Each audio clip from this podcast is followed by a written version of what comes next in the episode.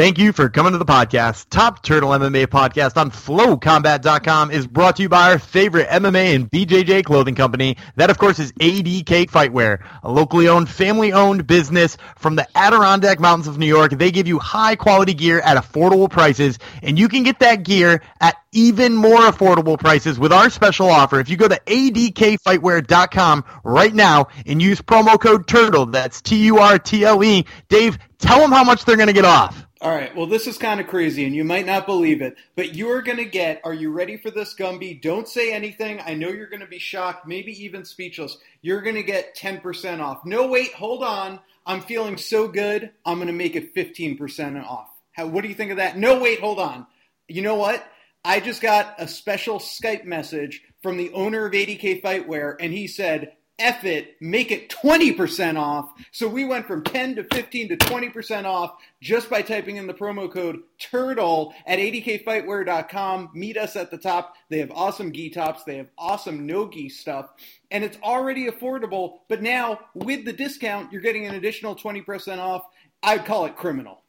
Yeah, and you can get new spats, new rash guards, new gis. Uh, no matter what it is you need, you can grab it all without breaking the bank. So go there now at adkfightwear.com and get 20% all of it, off all of it. ADK Fightwear brings you this episode of Top Turtle MMA on flowcombat.com, and it starts right now.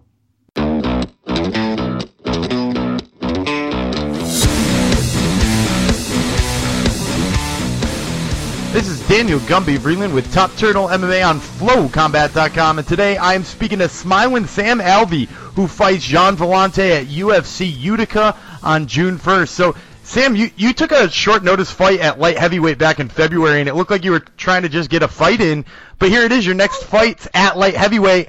Why the change, and is this a permanent change for Smiling Sam Alvey? You know what? I'm willing to make it permanent, but but like always, if the UFC wants me at one weight class, I'll get there. If they want me at heavyweight, I'll fight anyone but Ngannou. Everybody but Francis Ngannou. Why Francis Ngannou? Why not him? Hey, have you ever seen him fight? That that's why. that seems like a pretty good reason. So, um, what what about the change in the weight right now? You know, do you feel uh do you feel more powerful there? Does, does the is it better diet? You know, like what are you enjoying about being a 205er now? You know, I've always been a big 85er. Uh, people may not know, but I walk around about 230 when I was fighting at at uh, 185, and so now that I'm at 205, I'm still walking around 230. It's just I don't have to go quite quite as far. Yeah, t- 25 pound cut seems a whole hell of a lot better than a than a 50 pound cut. You were cutting almost 50 pounds to make 85. Oh yeah, yeah, yeah. When I fought over in Poland, I cut what forty pounds in ten days. Wow. Um, I just I've always cut weight. I've always been cool with it, and now that I don't have to cut nearly as much, I just I feel like my my camp is just so much more fun. Yeah, I, I, I can imagine it would be. And eating is so much more fun. I imagine. Yeah. Oh, it is. It's it's it's just wonderful. My wife is like a chef, so it's she she takes care of me. Yeah. So, and I can imagine with all this uh this Bellator open weight slash heavyweight tournament stuff going on, uh that's something you wouldn't be opposed to if they brought it to the UFC, is it?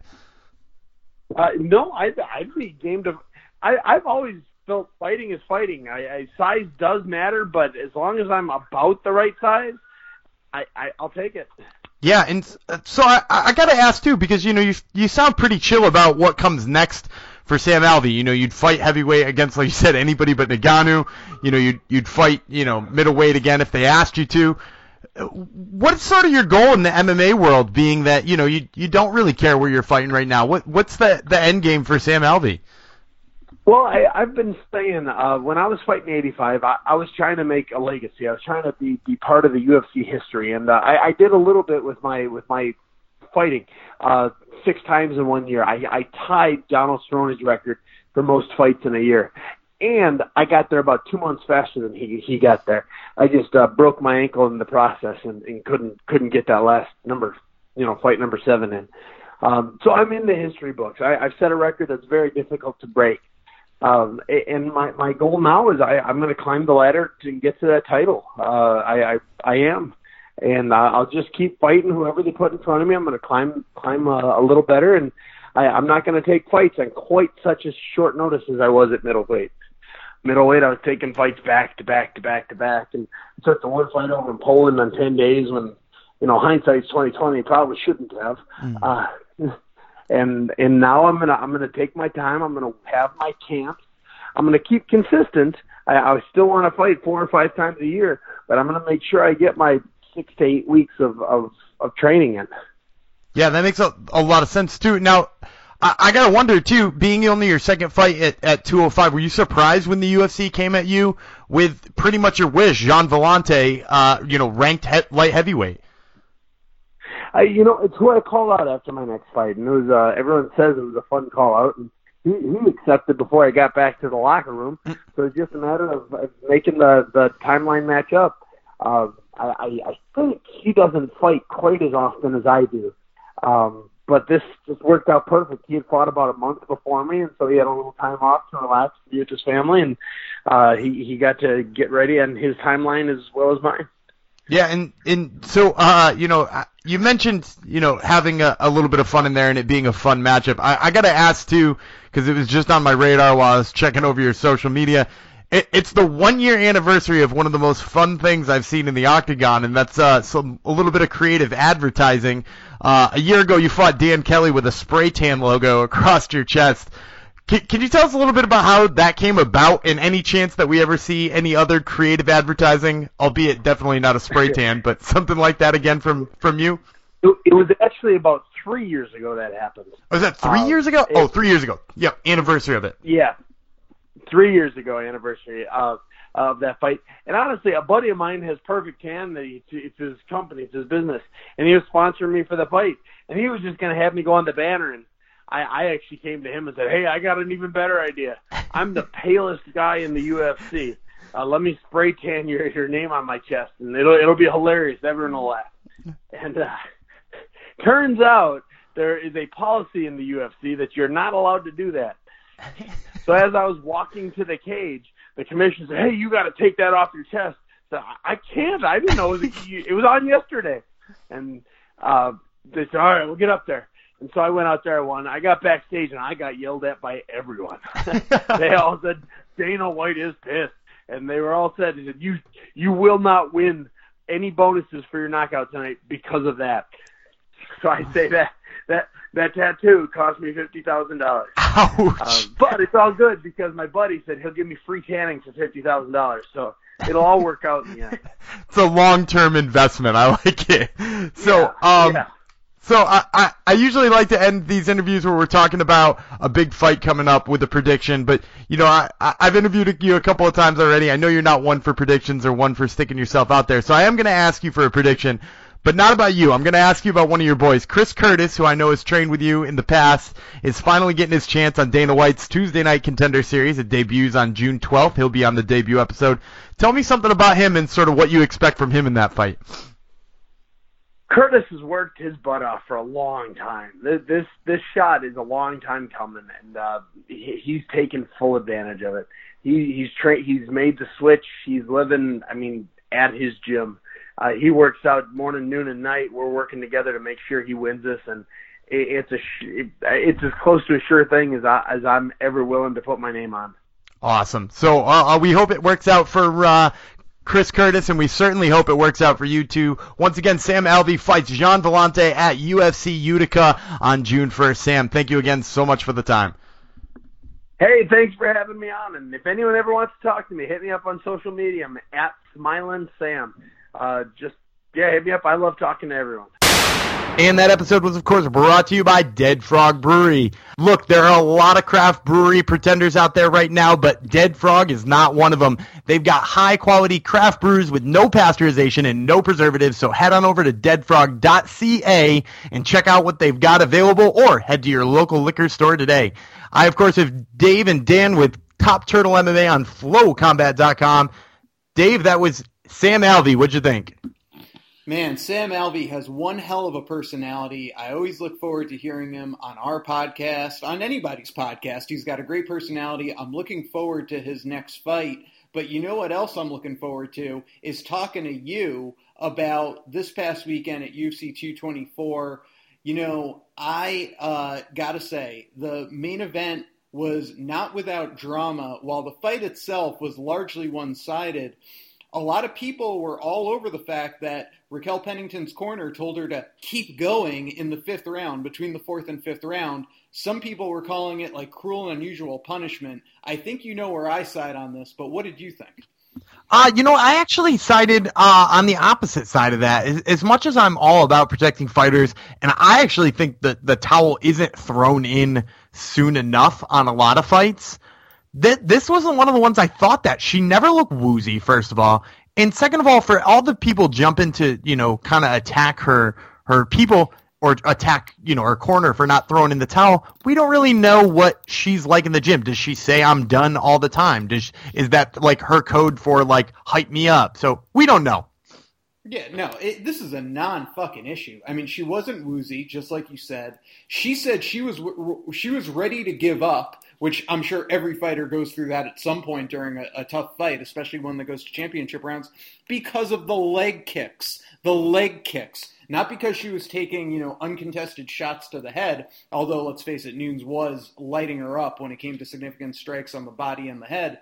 But no, it was the leg kicks that were killing her. And, you know, she had that momentary lapse. She's since come out and said she's glad her corner pushed her through it. We'll move on, though. Kevin Gastelum came up with a very big win, uh, now beaten Michael Bisping uh, this past November via KO, and then this past weekend getting the split decision win over Jacare Souza uh, in a fight of the night. He's now calling for a title shot. What do you think of the performance?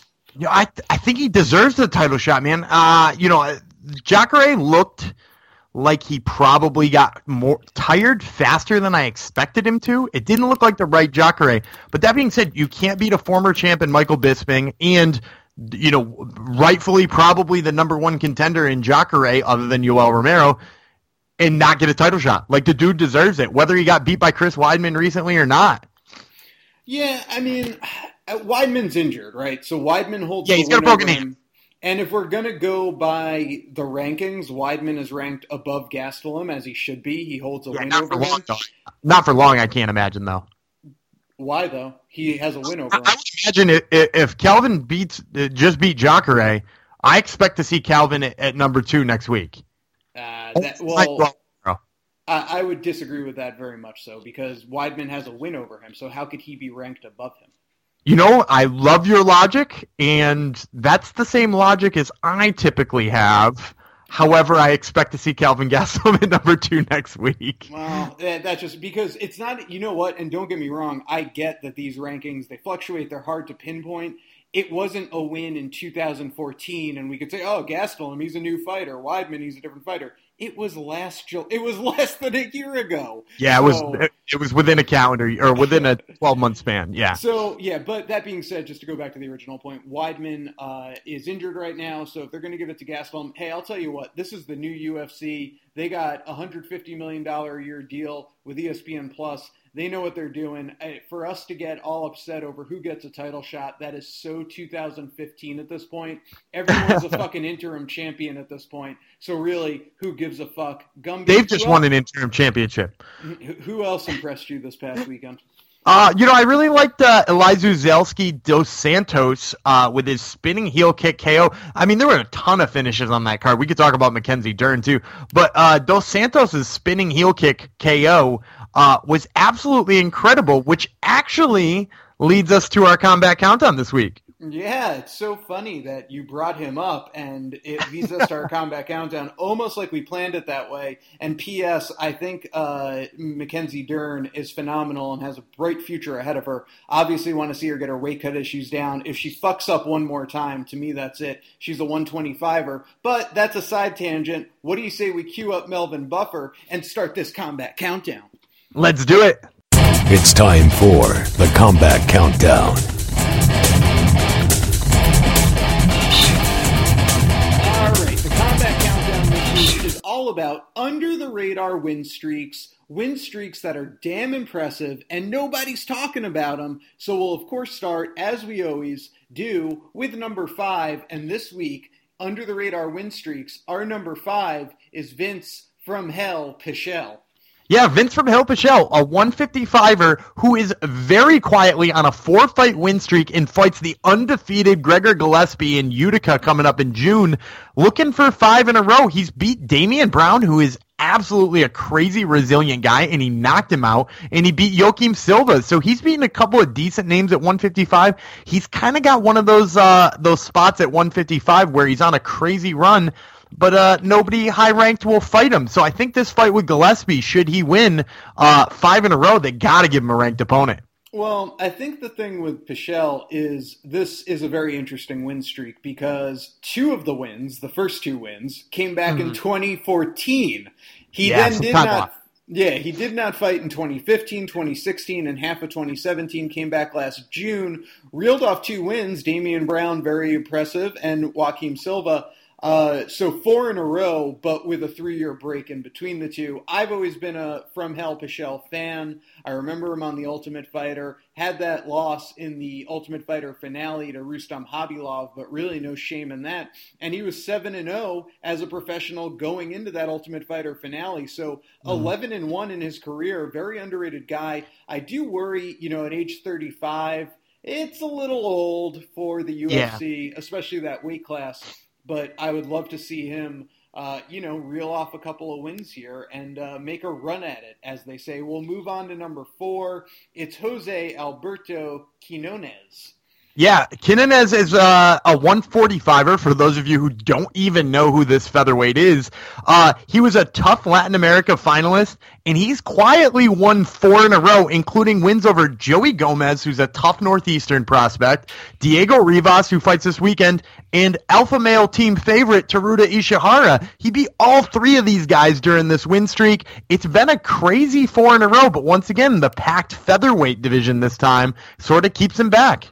I mean, featherweight division is so stacked. Although it did get a little lighter last week with the release of both of one of our favorite fighters on this podcast, uh, that being Yair Rodriguez. So a guy like uh, Jose Alberto Quinones, or as I call him, JAQ, can really, you know, I, I think he says to himself, well, A, don't ever, you know, not accept a fight that Dana White offers me when I'm not a big star at the level of Conor McGregor or something. And two, it did open up some room for him uh, as a uh, you know a Spanish uh, descent prospect. Am I wrong yeah. in saying that? No, absolutely. And I I think that the market they've been trying to corner, and you know this is a guy at four in a row might just step into the the limelight.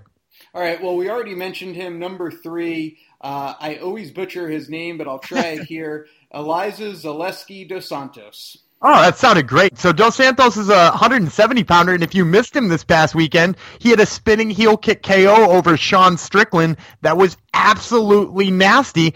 And for those of you who didn't already know, it's five in a row for Dos Santos, which is just crazy. Uh, and some of those wins are over Max Griffin, who just beat um, uh, who did he just beat? Max Griffin just beat um, Mike Perry, um, which is a pretty legit win, and he also beat Lyman Good, who's always durable. So two crazy wins over really tough guys, in five in a row overall. It's the sky's the limit for Dos Santos as long as he starts getting a step up in competition. Yeah, you know, uh, with Dos Santos, so he's five and one in the UFC. The wins you mentioned very impressive, and he has three fight of the night performances. That's the kind of thing that the UFC brass loves to see. That's the kind of thing that'll get you a main event, maybe on ESPN Plus coming up here in January of 2019, or whatever the new TV partner is. Uh, but that is very impressive from the 31 year old Brazilian. We'll move now to number two on the list. It's another 170 pounder, another welterweight. It's Leon Edwards. Yeah, and, and speaking of guys who uh, are looking for a step up in competition, Leon Edwards at 170 pounds is looking for his sixth in a row, and he's going to get nobody else other than Cowboy Cerrone to do it as a headliner.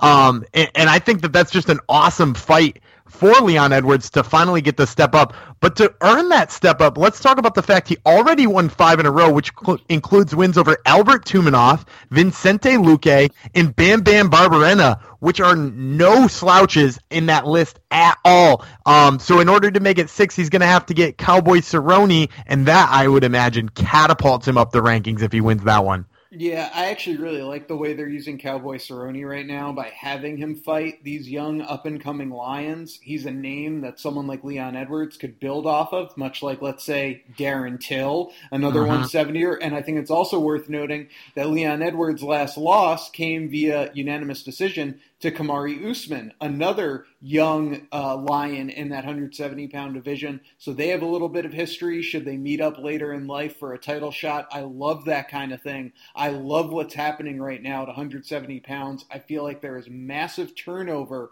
in that division. And yeah, I know Nick Diaz is going to come back and he's going to get his money fight. And I know Nate Diaz might still be considered a 170 pounder and he's going to get his money fight. And I know GSP is still out there and he could fight at 170 and get his money fight if he's not cutting down to 155 or bulking up to 185. But the bottom line is 170 has a lot of young and exciting fighters. Leon Edwards is one of them. Yeah, and uh, we're about to hit one more who is now technically a 170 pounder as well, which brings us to number one on our list. And that's Michael Prazeres. Yeah, Michelle Prazeres uh, was a 155er for his last six wins. Catch that. Six straight wins for Michelle Prazeres. Uh, he fights this weekend looking for number seven, but he's not going to do it at 155 pounds anymore. He's going to do it at 170 pounds uh, due to the the fluctuating weight cuts of varying uh, success, and he's going to fight a killer in his first one at 170, and that's Zak Cummings. And with a win over Zak Cummings, I have to imagine this dude is going to be in the rankings because he's this would be seven in a row, and if you don't count a loss to Kevin Lee, it would be nine in a row, including wins over Gilbert Burns, Des Green, and Josh Burkman, who are all names at 155 pounds. So Michel Prazeres is destined for big things on this win streak. Is it Michelle or Michael? I've been calling him Michael. I think it's, I think it's Michelle. Nah, you got uh, Because there's no A. Michelle Prazeres. All right. Well, let's review. Uh, very impressive, like you said, and I love that he had two back-to-back north-south chokes in the UFC. That's a yeah. choke you don't see all the time. Uh, we'll review once again. Number five was Vince from Hell Pichel. Number four, Jose Alberto Quinones. Number three, Elizeu Zaleski dos Santos. Number two, Leon Edwards, the easiest name on the list. And number one, Michelle, don't call him Michael, Prazeres. Keep an eye on all these guys. These are underrated win streaks taking place currently in the UFC. Gumby, I want to get to our UFC Chile breakdown, but I wonder, does a company sponsor said breakdown? Of course, the fight breakdown is always brought to you by Garage Fit. Look, we can't all get to the gym and Brazilian Jiu Jitsu practice uh, and get a quality workout while it's all happening. So Sometimes you got to get that quality workout in your garage. So you can go to garagegym.net and check out what Garage Fit has got for you. They got the weighted vests, they got the heavy ropes, they got the plyo boxes. No matter what it is you need for a high quality workout, they got it for you. And uh, so for my three picks this week for fights that you are going to want to see from UFC Chile, which is kind of an under the radar card, uh, you're definitely going to want to check out the main event. I'm going to go with Kamaru Usman over Demian Maia. Demian Maia is a late second fill-in, worries me a little bit, and the odds show it too. Kamaru Usman betting off at a minus 360 favorite, which I think is definitely uh, warranted because you know Demian Maia stepping up against the guy he can't grapple up is going to be difficult. Uh, the co-main event has got just as big of a favorite there. Tatiana Suarez, I love her over Alexa Grasso here. Her takedowns have just looked so good as of late, and she's looked like a budding prospect. She's betting off at negative 360 uh, to Alexa Grasso's plus 290. Uh, and just so I don't pick all huge favorites on this whole card, I'm going to go with Michelle Prazeres at a plus 120 favorite, or uh, plus 120 underdog against Zak Cummings. Uh, even though he's going up in weight class, he's a big, heavy, strong dude, and I like him for the upset here against Zak Cummings. So once again, that's Kamaru Usman over Demian Maia, Tatiana Suarez over Alexa Grasso, and Michelle Prazeres vert, uh, with the win over Zak Cummings. All right. Well, that about wraps up our show for this week. We can't thank you enough for listening. We always encourage you to subscribe, hit the download button, write a review. It helps keep the lights on in the Top Turtle Podcast studio. We'll be back next week with a very special announcement and a brand new segment we're very excited about, but we'll uh, debut that next week. So thank you so much to Flow Combat, our mother ship, our dog Hunter over there. Always bringing the damage. Love that guy. Thank you to Garage Fit. Thank you to Dead Frog Brewery. And thank you to ADK Fightwear. Meet us at the top. our sponsors. Don't forget to go to adkfightwear.com, enter in promo code TURTLE for 15% off. You know what? I'm feeling so good. I just made it 20% off, which is basically a steal. And of course, uh, thank you for listening. I am Shockwave Dave. He is Daniel Gumby. And we are Top Turtle MMA Podcast. And we are out of here.